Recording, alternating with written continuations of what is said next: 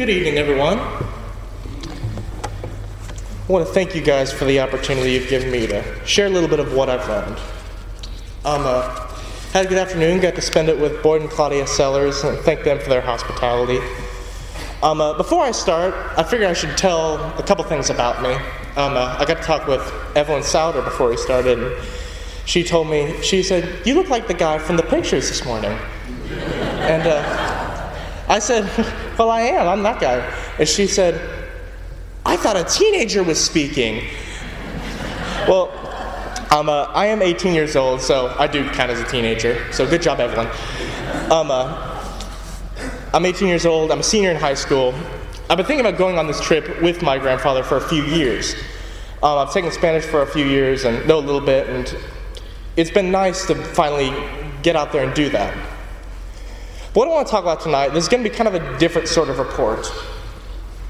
Um, uh, after returning from Colombia, I reflected on some of the things I had noticed.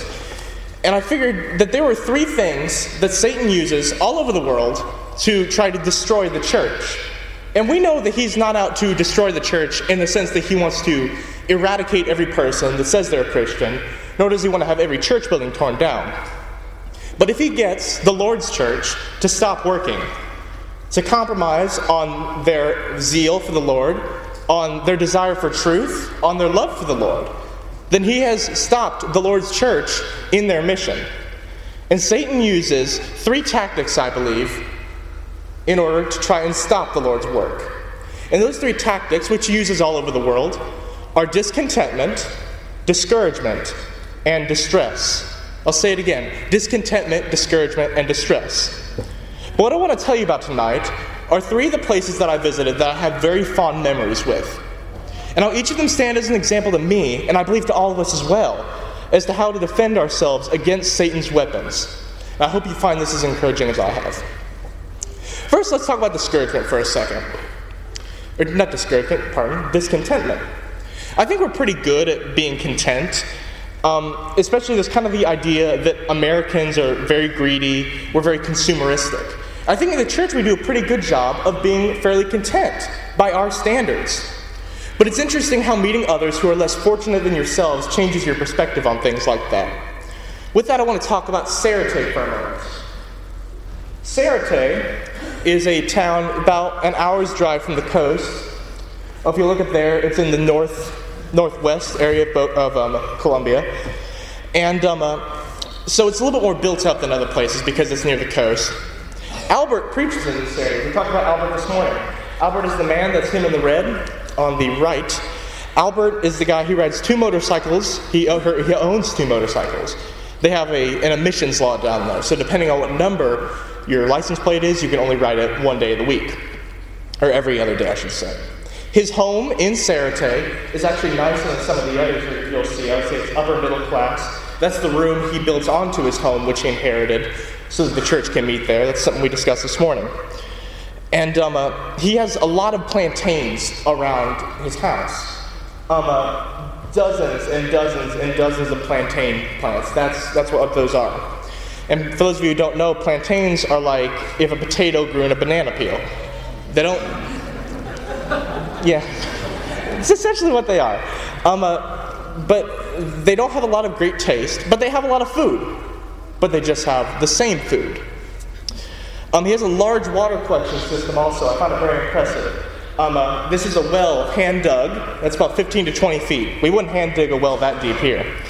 Um, uh, we actually use that in the baptism we discussed this morning. This is the well we drew the water from using a pump to fill up. Their house does not have AC, so although it's 90 to 100 outside, it's just as hot inside. While we were there, we, while we were there in Cereté, we drove about 20 minutes and we spoke in a small town called Caracas. Um, uh, we talked about this this morning also. This is the Bible study that's grown a lot that's down by a river. One thing that was not mentioned this morning is what's in the river. Um, uh, this is not the typical let's go down to the river to pray river that we envision. This is a river of raw sewage. And it smells like it, and it looks like it. And so we're sitting out in this Bible study in the blazing hot sun. There's very little breeze, and we're sitting next to the river of sewage. Through all this, though, I never heard a single complaint. Not that I would be able to understand well, but you can tell if someone is discontent in their current circumstances. And that struck me because in those situations, I would feel very discontent, especially if I had to be in that situation week in and week out, being stuck eating the same food daily in hot weather near a river of sewage. But somehow they were content. And the church there is growing, it's thriving. We don't really have an issue with discontent here, do we? I think in some ways we do. Sometimes I think we can get into the habit of feeling like we just don't have it that good here. We talk about it a lot in the sense of not feeling blessed in America, but I want to make it a little bit more specific. I'll use as an example Anderson, my town. Anderson kind of gets a bad rap um, uh, because we don't have a lot of the physical amenities that a lot of other towns have. We used to have a Target, we don't have a Target anymore. We haven't really had a Chick fil A the town has a bad reputation for like drug usage and so because there's bad people there it's just not a great town and so the kind of the whole town just gets put under this like umbrella of like oh you're from anderson but maybe you have similar feelings about avon or the indy area but let me ask this how can a church be expected to grow if its members don't want to be in that community how can it be expected to improve a community which it dislikes and doesn't care about? Admittedly, I struggle more with the opposite attitude. Um, because a lot of people like to harp on Anderson, I don't mind Anderson. In fact, I love a lot of the people in Anderson. And so when someone wants to throw dirt on my town, that really makes me want to go throw dirt back on their town. But how can a church grow if its members dislike the communities that surround it? If we judge a town and the spiritual fertility of the soil there based on its physical attributes, how are we going to be able to accomplish our job of evangelizing to them? Because I don't know about you, but a town that has a whole lot of lost souls, but a few saved souls, and a good church, that sounds to me like a recipe for success for the Lord. We don't feel content with the blessings we receive from God, whether they be physical or spiritual. And in this way, Satan weakens the church. He makes us not want to work, he makes us not appreciate the blessings God has given us. But if our brethren who live in Cereté, Colombia, who live in conditions much less comfortable than ours, can be joyful and content in their home, how much more should we be in ours? I want to read from 1 Timothy chapter 6, if you'd like to turn there in your Bibles. I'm going to read from 1 Timothy chapter 6, and I'm going to start in verse 3.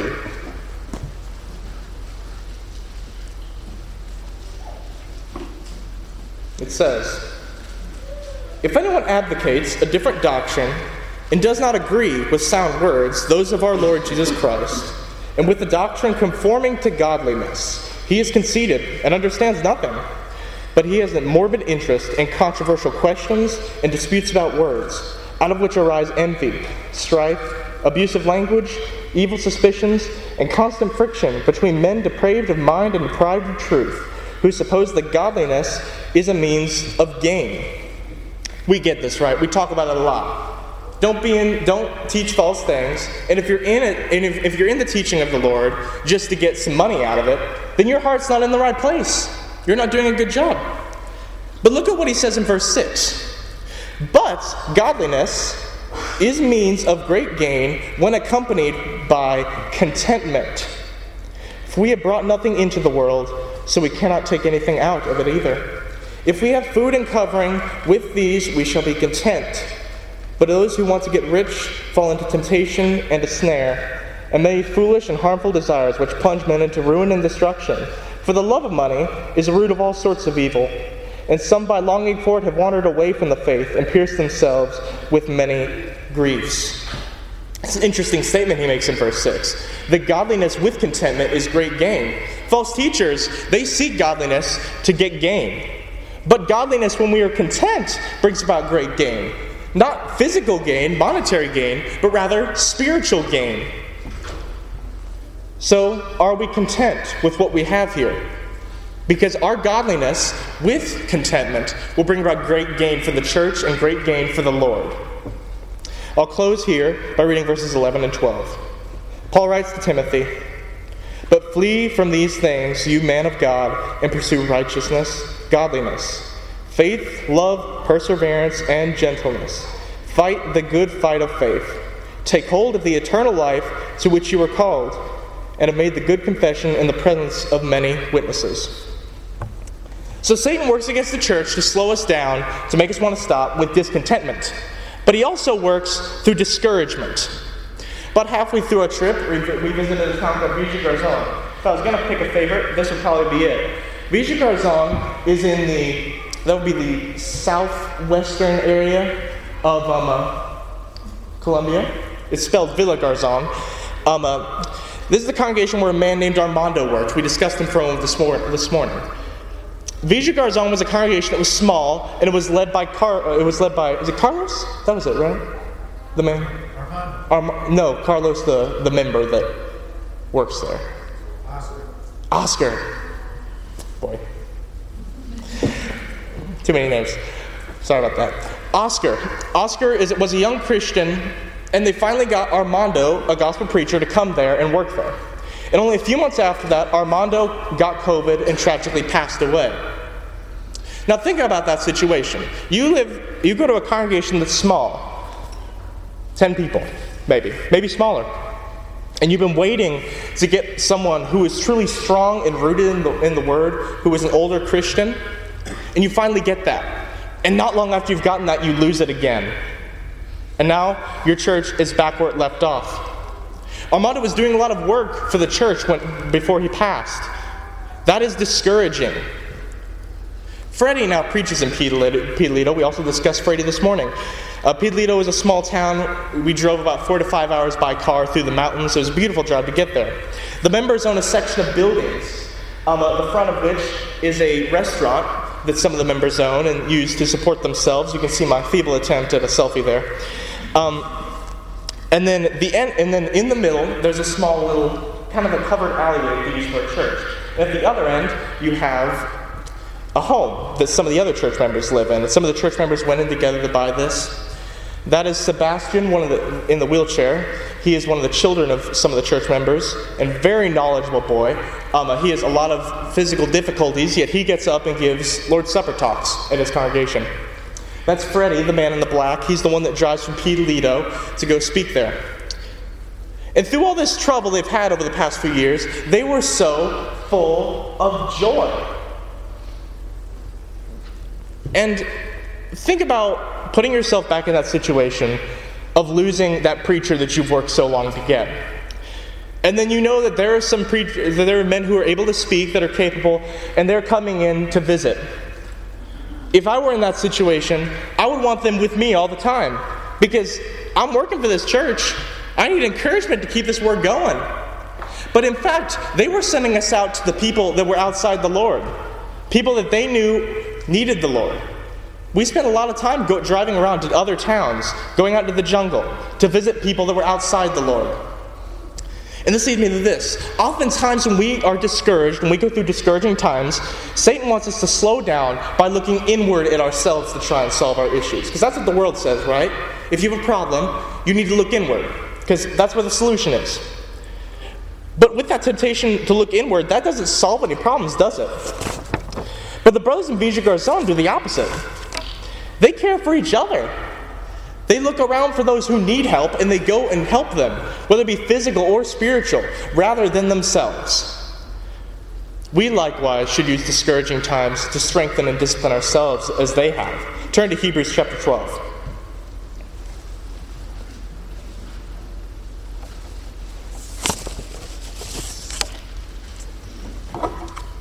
I'm going to start in verse 3 of Hebrews 12. For consider him who has endured such hostility by sinners against himself, so that you will not grow weary and lose heart.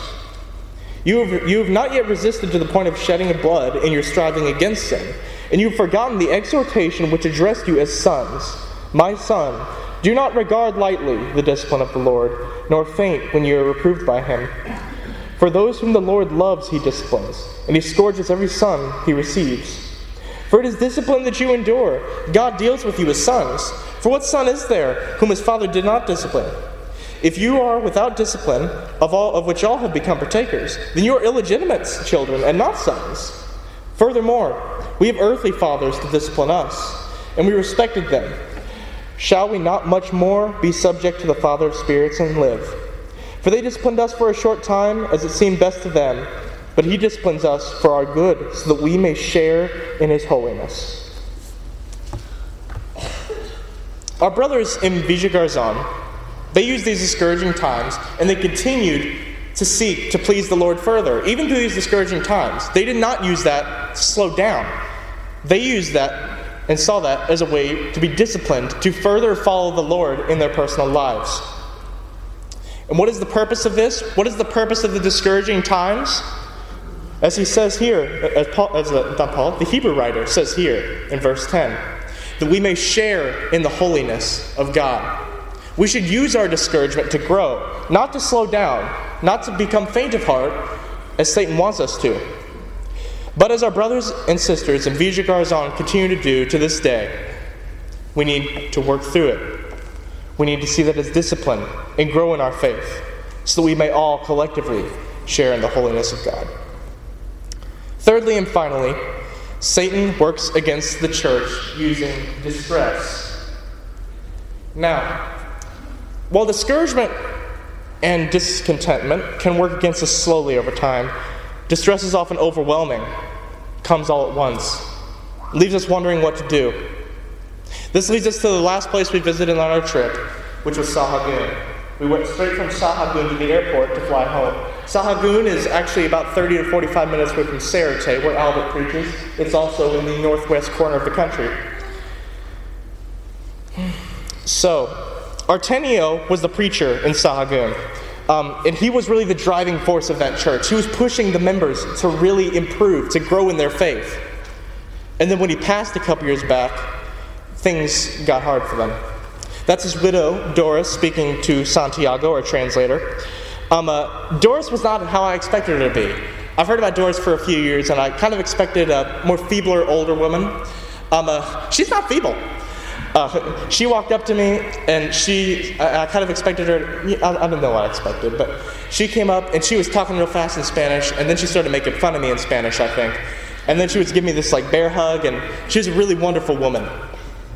But when Artemio passed, they were truly distressed. And many of the members stopped working because of it. After Papa's last visit last year, um, him and the brothers that went with him encouraged them and admonished them that you need to get back to work. You need to step up. And bit by bit, they are.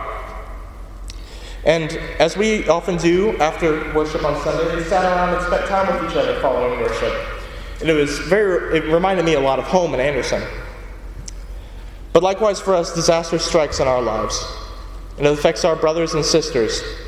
With the news of the passing of our brother and sister, Brett Wendy, no one expected it, but it came all the same. Paul was greatly distressed and discouraged for the sake of the Thessalonians in 1 Thessalonians. If you would turn there, It will be our last reading for the evening.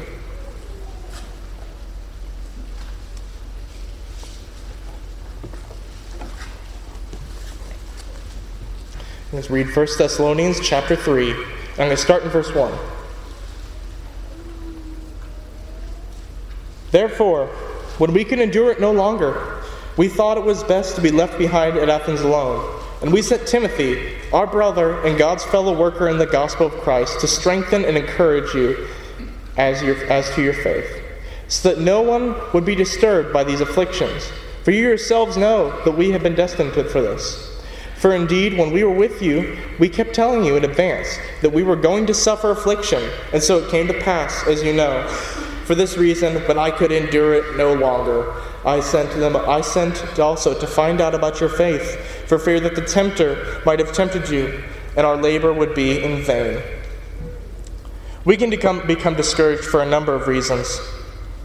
But as our brethren in Sahagun are working to do, we must overcome it, relying on each other relying on the good faith of each other and the good confession of faith we all make. I'd like to read from verses 6 to 8. But now that Timothy has come to us from you and has brought to us the good news of your faith and love, and that you always think kindly of us, longing to see us just as we also long to see you.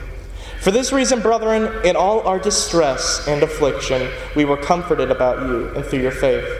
For now we really live, if you stand firm in the Lord. Our relief from our distress comes from God. And we often pray for relief from that distress, but oftentimes the relief is found in this room, in our brothers and sisters. The relief in the distress of the passing of our brother and sister are found in their faith.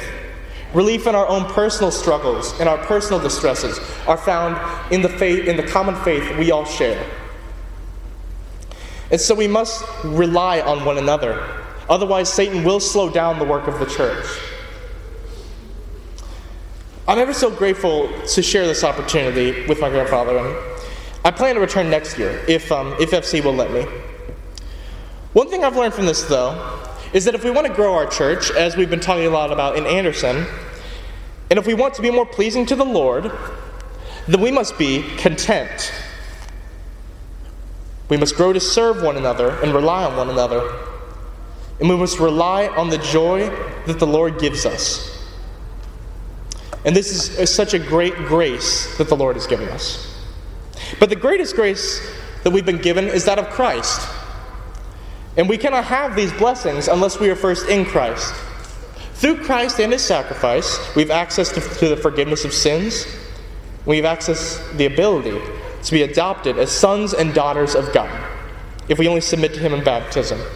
If there is anyone this evening that has a need, ask you please come forward as we stand and sing.